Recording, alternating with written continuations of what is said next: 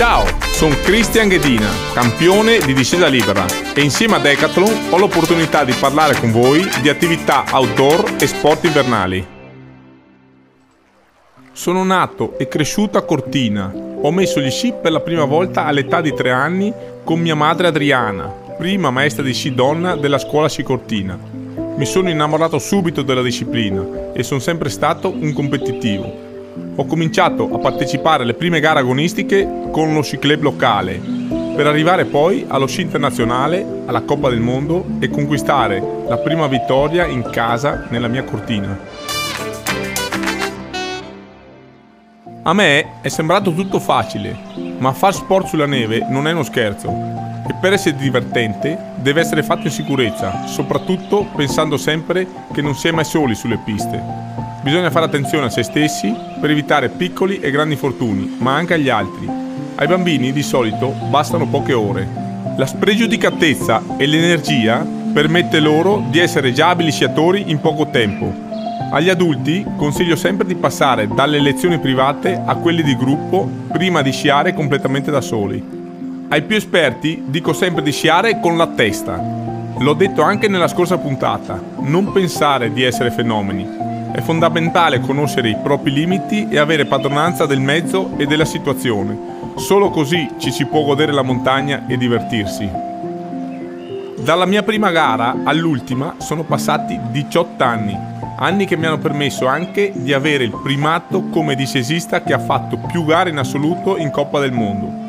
Ma la gara che è rimasta negli occhi di tutti e che probabilmente mi rappresenta è stata la discesa sulla Strife di Kitzbühel nel 2004.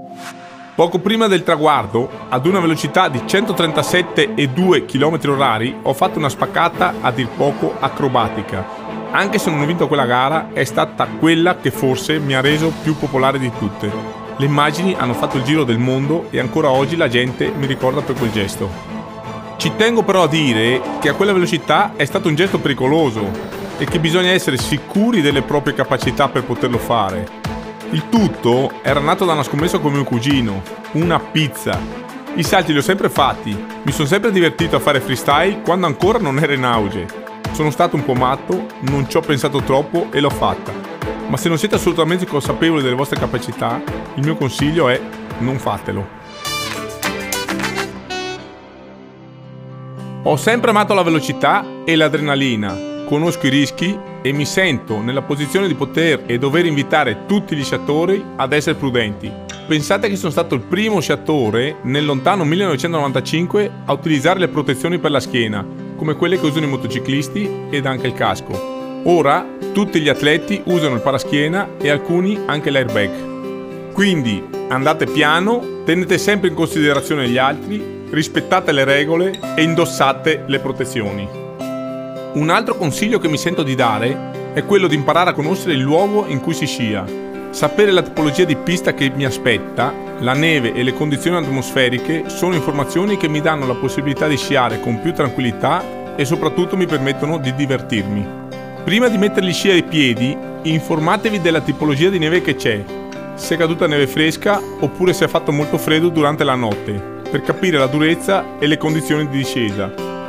Non sottovalutate anche l'andamento delle temperature del giorno. Magari partite con una pista ghiacciata, ma dopo poche ore, per il riscaldamento del sole, vi trovate a sciare in neve morbida. Ogni tipologia di neve vi obbliga ad adattare il vostro modo di sciare. E come ho detto nella scorsa puntata, la preparazione degli sci è importante anche per la sicurezza, non solo per la performance. Se la pista è ghiacciata e non ho lamine, non riuscirò ad avere il controllo degli sci. E per chiudere, nonostante io non sia uno da fuoripista e pratichi raramente lo sci alpinismo, ci tengo a dirvi che se andate a fare un'uscita in montagna non su pista, dove c'è il rischio valanga, ricordatevi che è obbligatorio avere il kit arva, pala e sonda. Non avventuratevi mai senza aver guardato le previsioni meteo e controllate il bollettino valanghe, aggiornato tutti i giorni.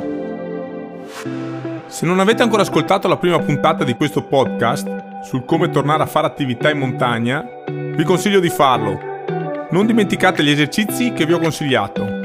Io vi aspetto per la prossima puntata per parlare con voi di materiali e tecnologia, per darvi tutti gli strumenti per un inverno alla grande. Ciao! sono Christian Ghedina e questo era I consigli del Ghedo in collaborazione con Decathlon.